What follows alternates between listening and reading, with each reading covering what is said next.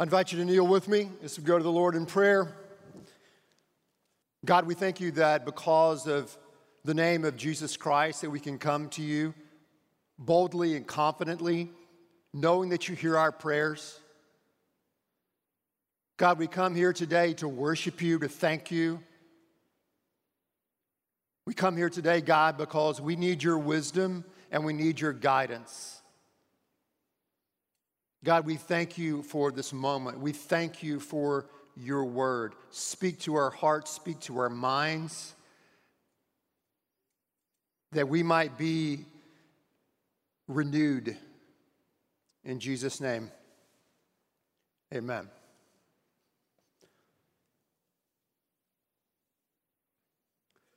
Several years ago, I was trying to find something to watch on TV which is sometimes difficult when you have 1,050 channels. It was a much more simple day when we had three channels and a fuzzy UHF or whatever it's called. So I was flipping around and I, and I ran into a reality TV show. This is probably, I don't know, 10, 11 years ago. And the reality show was looking at the lives of usually two individuals per episode. And it was going inside of where they lived, inside of their house and inside of their apartment. And it was showing how they organized their life. But as, as the show went on and as you began to look at the show, you realized that the people that they were profiling in this show had a problem. And that was a problem of the inability to throw things away. They would collect items they would acquire a lot of items. Some of them were valuable, some of them were not worth anything. And for some reason, they couldn't throw these things away. Things as simple as old newspapers and magazines and old mail, and they would take them and put them in those Ziploc bags and those trash bags, and they would stack them and things would get so bad within their homes that they could barely have a path to walk around, and many times they lived in unsanitary conditions. Of course, the name of this reality show is called Hoarders, and it profiles people who have a disorder. It's really serious, it's very difficult to overcome. And that's people who have a, an inordinate or sometimes an irrational attachment to things, and for some reason they can't let go. They can't let go. And if you've seen the show before, you know the solution is not as simple as, well, I'll tell you what I'm gonna do for my mom, my dad, my friend who has this problem. I'm just gonna call up a U-Haul or a moving company and we're gonna get all their stuff that they don't need and all this trash and garbage and move it out. It's not that simple. Studies show that 15 million Americans suffer from this compulsive hoarding disorder, and only 15%, so 85%, don't even realize they have a problem. Many times they're living in trash, they're living in filth, and their lives are so cluttered they can barely move around the space in their home, but they cannot see it. Now, people who do get free from this extreme form of hoarding, it, it, usually happens through an intervention, what they'll show on the show, and they get some serious treatment and they begin to, you know, come out of their, their grave as they have buried themselves alive. But the problem with a lot of the reality shows that we see today, and it seems like most TV is, is reality shows, whatever show it is, you like to watch, whether it's the Real Housewives of Atlanta or Washington or Tanglewood, I don't know. It's easy to kind of look at these sometimes extreme examples and kind of opt out, you know what I mean? Like, that's not me, right? That's not me. I, I don't yell and scream and cuss like they do on that show. Or I'm not really a compulsive hoarder. I don't hold on to stuff like that, right? I'm not in that tough a position and dealing with that kind of struggle. But I think, especially when it comes to hoarding or holding on to stuff and to things that we need to let go. I think all of us can find ourselves on that continuum. And many times it, cause, it causes wreckage and damage in our life and the lives of others around us because we simply fail to let go. We won't let go. And, and here's the tough thing about that, and this is what I want to talk about today, is that we miss out on something that God has for us. We talk about this a lot at, at Beach Retreat. We talk about what a tragedy it would be if there is a God and this God knows you and loves you and has something for you, a gift for you, or, or a reality He wants you to live in, and you miss it. What a tragedy it would be if we miss that. So I don't want to miss it. I don't want you to miss it. So let's find out what it is. If you have your Bibles, you can turn to Philippians chapter number four. This is our last message in this series on Philippians chapter four. Again, I believe that Philippians four is the most practical and encouraging chapter in the entire Bible. So it's my uh, prayer for you, my hope for you, that uh, when you're feeling anxious and worried, You'll turn to Philippians 4. You'll go to Philippians 4. When you need to thank God and you're stressed out, you'll go to Philippians 4. When you start listening to that inner voice that is self condemning, you'll go to Philippians 4. When you're wondering, where can I find that strength to persevere and to make it through, you'll go to Philippians 4. I pray that Philippians 4 will be one of your go to chapters in the Bible.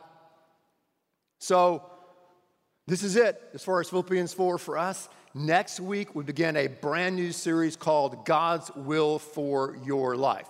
God's Will for Your Life. We'll look at that starting next weekend. But for now, let's go to Philippians 4. We don't want to miss out on what God has for us. Paul, as you remember, is writing from a Roman prison. He's writing to a church in Philippi, which is today northern Greece, it's the very first Christian church on the European continent. He's writing in around 62 AD. And here's what he says to these Philippians, his closing words. He says, You yourselves know, Philippians, that at the first preaching of the gospel after I left Macedonia, no church with me, no church shared with me in the matter of giving and receiving, but you alone. Now, if you like to underline things in your Bible, whether you're watching uh, from home or right now in the worship center, underline giving and receiving. For even Thessalonica, you sent a gift more than once for my needs. So Paul is referring back to when the Philippians first heard and received the gospel. The more complete story is in Acts chapter number 16. And he said that after they received the gospel, these Philippians were generous and they gave, I don't know what's financial gifts or food or clothes or something, to Paul to meet his needs. He said no other church did that except the Philippians, right? They weren't hoarders. Look at verse 17. Not that I seek the gift itself, but I seek for the profit which increases to your account. And we looked at that last week. Paul says, I'm great. I've been rich, I've been poor, I've been somewhere in between. I can do all things through Christ who strengthens me. But he's saying, I appreciate your gift. I could have done without it, but I know your gift is going to help you in your relationship with God and with others. It's going to build character in you. It's, it's an act of worship. It's going to increase to your account. Verse 18 But I have received everything in full, and I have an abundance. I am amply supplied having received from Epaphroditus what you sent, a fragrant aroma, an acceptable sacrifice, well pleasing to God. So Paul took this gift that they gave him and looked at it as an act of worship. That's why we have giving and offering uh, in the church. That's when we talk about it. It is an act and a part of worship. Look at verse 19. It's kind of a promise that Paul gives the Philippians because they have given. He says, And my God will supply all your needs according to his riches in glory in Christ Jesus. Now to God and Father be the glory forever. Amen. God's word is very clear here. Life, the good life, the godly life, the spirit filled life is not about hoarding and holding on to stuff, but it's about giving. It's about giving. It's about reaching out. God fills us so that we in turn can pour out our lives and many times pour out our resources to help others. So the Philippians got it, right? They got what a lot of these early churches didn't really get. They were in the flow, if you would. You know, we talk about that in sports, man, they're in the flow or they're in the zone. Well, the Philippians understood this. They were in the flow of giving and receiving. Giving and receiving.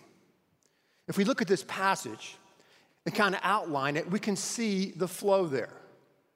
We see in the first part of this passage, when Paul was starting the church, that God gives, and then we, or in their, they, their case, they, they receive. Then we give, and God receives. Then we need, and God supplies. Now, let me fill in those blanks for you right there, okay? Let's fill in those blanks and go through it. God gives us what? Well, God gives us everything we need. Everything is grace, everything. But specifically in this passage, God gives us the gospel. The gospel. Now, the term gospel is a word we use um, in our society when we want to really emphasize to someone that we're telling the truth, right? And I like it sometimes you're talking to somebody and they'll go, Hey, I'll be honest with you right now. Right? You've been lying to me the last 15, 30 minutes of this lunch or appointment. You, know, you kind of wonder, right? But we'll say, Hey, this is the gospel truth. This is the gospel truth. So the term gospel really here was Paul borrowing it from the Greco Roman culture. The, the, term gospel simply meant the announcement of some epic event, like Caesar is coming to town.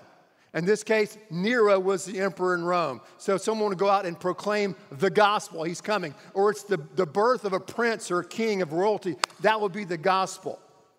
So Paul was saying, writer to the Philippians and throughout the New Testament, hey, there's a greater gospel. There's a greater king. There's a greater emperor.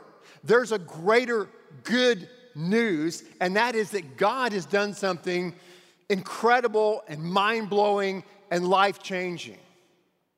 God has come to earth in the person of Jesus Christ. Christ came, He lived a perfect life, He died on the cross, He rose again on the third day, sent His Spirit to live inside of us that we can be forgiven and have new life. This is the gospel. It's not what we do, it's what God did through the life of Christ. How amazing, how mind boggling that the God who exists and created this universe and the metaverse and everything beyond that, that this God would come down and enter into the scene. And that this God through his son would lay down his life for us that we might have life. So God is a giving God. God gives the gospel. And then, like the Philippians, many of us receive all things new. We receive a new heart. We receive a new mind we receive a change in our will and ability to follow God. We receive the new community, which is the church. We receive this new relationship with God where He's not simply, well, the old man upstairs or, you know, the force or the higher power. No, this God is our Father through Christ, and we are children of God. all by his grace. And these are all things new that God gives, keeps giving to us. And no matter how old you are, if you're 17 or 27 or 87, God gives us all things new. He says his mercies, right, are new every morning. So look at the flow. God gives the gospel, we receive all things new. And then check it out. We give all things back. You know, we have those light, it's a light bulb moment. Oh, wow, my life is not mine. My life, my existence, my, my school career, my job, my family, my relationships, that's all a gift from God. I want to give my life back to God. And the Philippians were like, hey, I want to give my stuff back to God, or I want to give my stuff to help this guy, Paul, move the ball down the field and get this gospel out there. So we give back, all things back to God. And then God receives this, our worship. He receives it as worship, or God receives our worship. He looks at our giving to others, our giving to the church, our giving to the ministry, our giving to help out as an act of worship. That's that fragrant aroma, that sacrifice that we give unto God. And then look at that last verse. It says, God will provide all your needs in Christ Jesus. We need whatever it is you need. And, and God knows your need today. God knows my need today. Maybe you need endurance. Maybe you need strength. Maybe you need hope. Maybe you need wisdom and guidance. I know I do today. And we ask God, God, I, I come to you and I ask, I present my need to you, whatever it is you fill in the blank. And God supplies what? All of our needs according to his riches in Christ. God supplies all we need, what we need. So, you see the flow there? All right. I'm not talking about Tai Chi or something like that, or yoga or something like that. I'm talking about the flow of giving and receiving, giving and receiving, giving and receiving. It's a flow that God has created for us that we need to live in and walk in as we're seeking to follow Him. Now, the great thing is, our church has been around, this church, for a long time. In American years, if you would, right? Founded in 1927 in downtown off of Milam Street. People sacrificed to start this church. When the church moved out here to Woodway, which was the country, it was the, the distant land, people sacrificed and gave and put out second mortgages on their home. One person said, What are you doing? You are a beep fool. We could have had a reality show back in then. So, you know, all these people sacrificed so that we could move out to Woodway. And we had the old gym as a worship center. And then during the 80s, when things uh, were a little bit difficult and tough and strenuous here in Houston, our church sacrificially gave that we could have this worship center right now. People sacrificially gave that we could go out west and expand our other west campuses. As different crises happened in our, in our city, whether it was um, Tropical Storm Allison or Hurricane Katrina or Hurricane Ike or the Harvey flood, or even during this COVID 19 pandemic, our church has always been generous. Our church has been a giving church. Our church, most of the people in our church understand this whole flow, if you would, of giving and receiving, both of material things, of money, and of time and gifts. This is what I don't want us to miss out on. If you've missed out on it, I don't want you to miss out on this whole flow of giving and receiving. But sometimes we're like these other churches that Paul mentioned in Philippians 4. Philippians, you are the only ones. Houstonians, Second Baptistians, or whatever we are, maybe you're the only one who got it, but sometimes it's easy to miss it. We go into some type of extreme hoarding or some type of pseudo hoarding of holding on to stuff and holding back, not just material things, the holding back words, holding back love, holding back support. And we start, we start monkeying around a little bit, for lack of a better word. Maybe you've seen the, the old monkey trap. Just check it out. Look, look at this video. Let's just watch what. That's a coconut right there. And that's a monkey. There's a piece of fruit that the monkey wants and likes to eat. He's reaching in, he's going to grab that little piece of fruit. Now, what we can't watch. Oh, there he goes. I don't know what kind of monkey that is. That monkey stuck, right? See? Look. And the monkey goes crazy, goes bananas, trying to get there. Now, why can't, if we could look inside that coconut, if we had you know, x ray vision like Superman, we could see that the reason the monkey can't get that piece of fruit, the reason his hand is stuck in the coconut is why?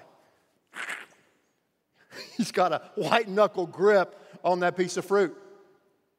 Now, normally, in that monkey's life there, wherever this monkey lived, normally that was a good thing. You see a piece of fruit, you grab it and you hold on to it, plop it in your mouth, right? But in this case, it was different. Things has changed. The monkey saw the fruit in there, reached in and had it. And its little hand, but it wouldn't let it go. And the only way that monkey could have gotten the fruit or gotten out of that situation was to let it go, to pull its hand out. Many times, we forget this, this flow of giving and receiving that God has designed in this world and the universe, and if we're going to follow Him, we get stuck. We start to hold on, we start to grasp.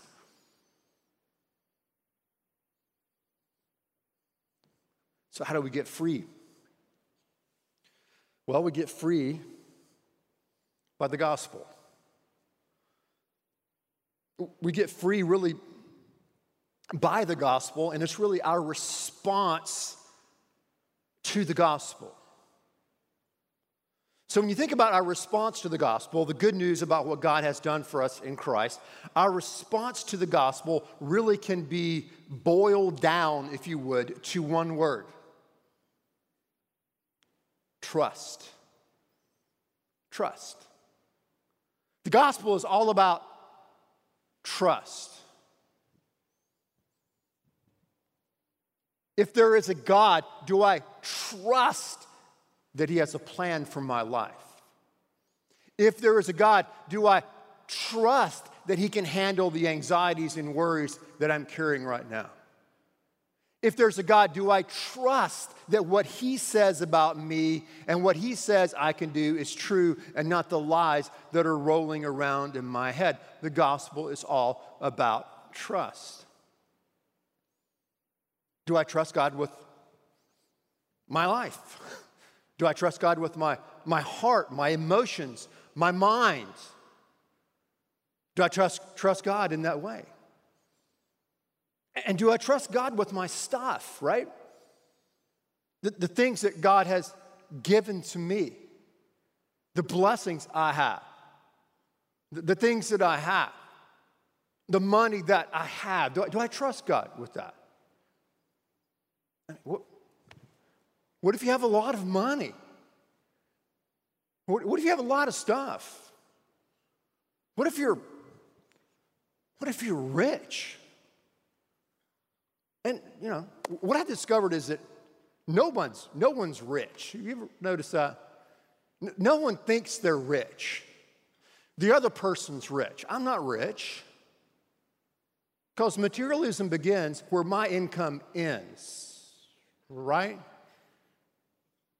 And by a global standard, you know, 99% of us in this room right here and those watching are rich. So what do we do? How do we show God that we trust Him?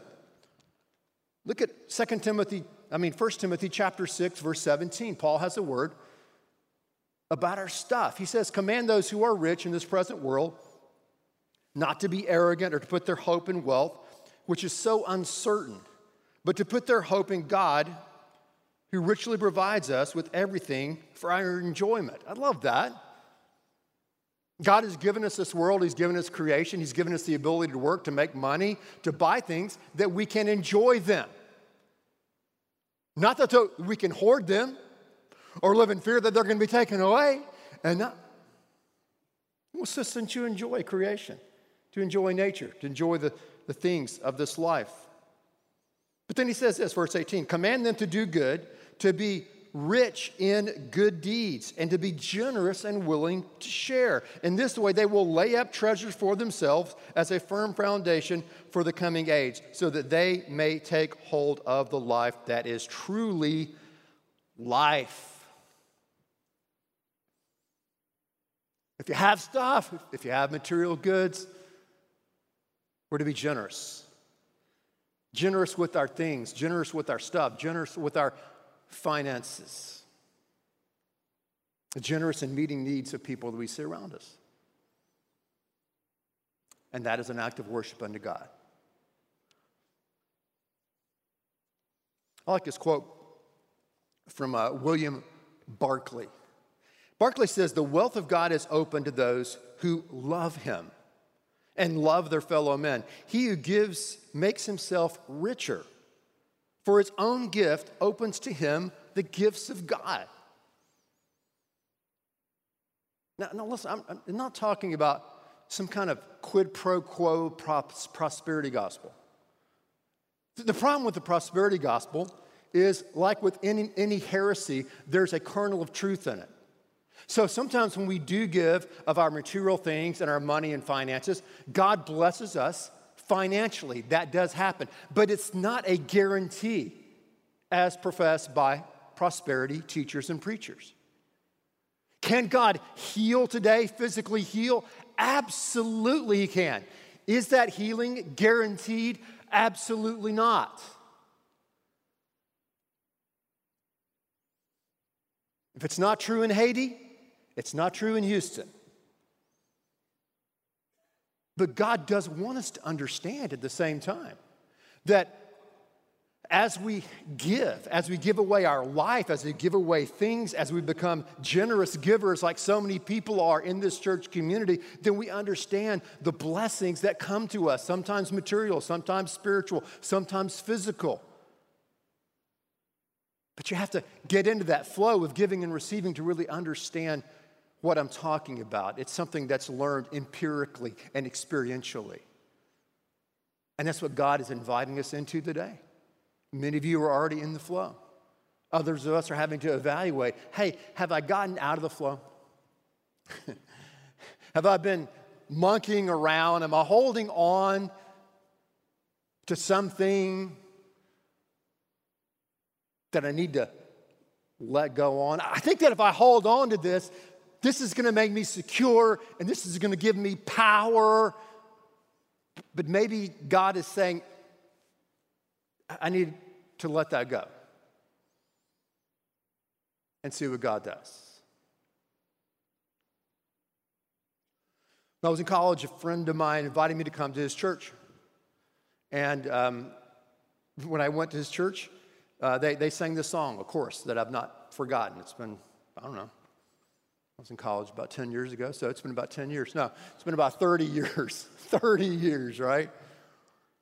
But, but, but the chorus was simple. It was, it went, you can't beat God's giving no matter how you try. You can't beat God's giving no matter how you try. The more you give, the more He gives. So just keep giving.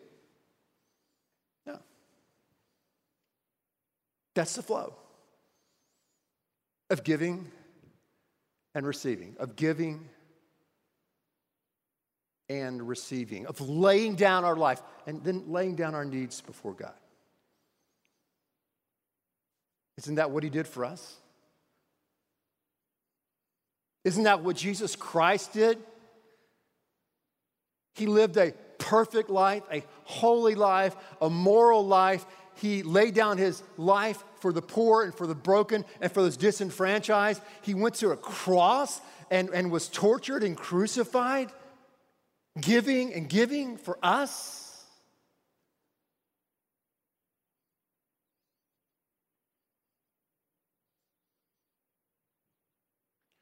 And we give to God, we give to Christ not only the things that material or things like that, we give to Him the bad stuff, our sin, our guilt. We give that to Him. And then He, through divine recycling, gives us back and begins even to redeem that in this flow of giving and receiving. Let's do that.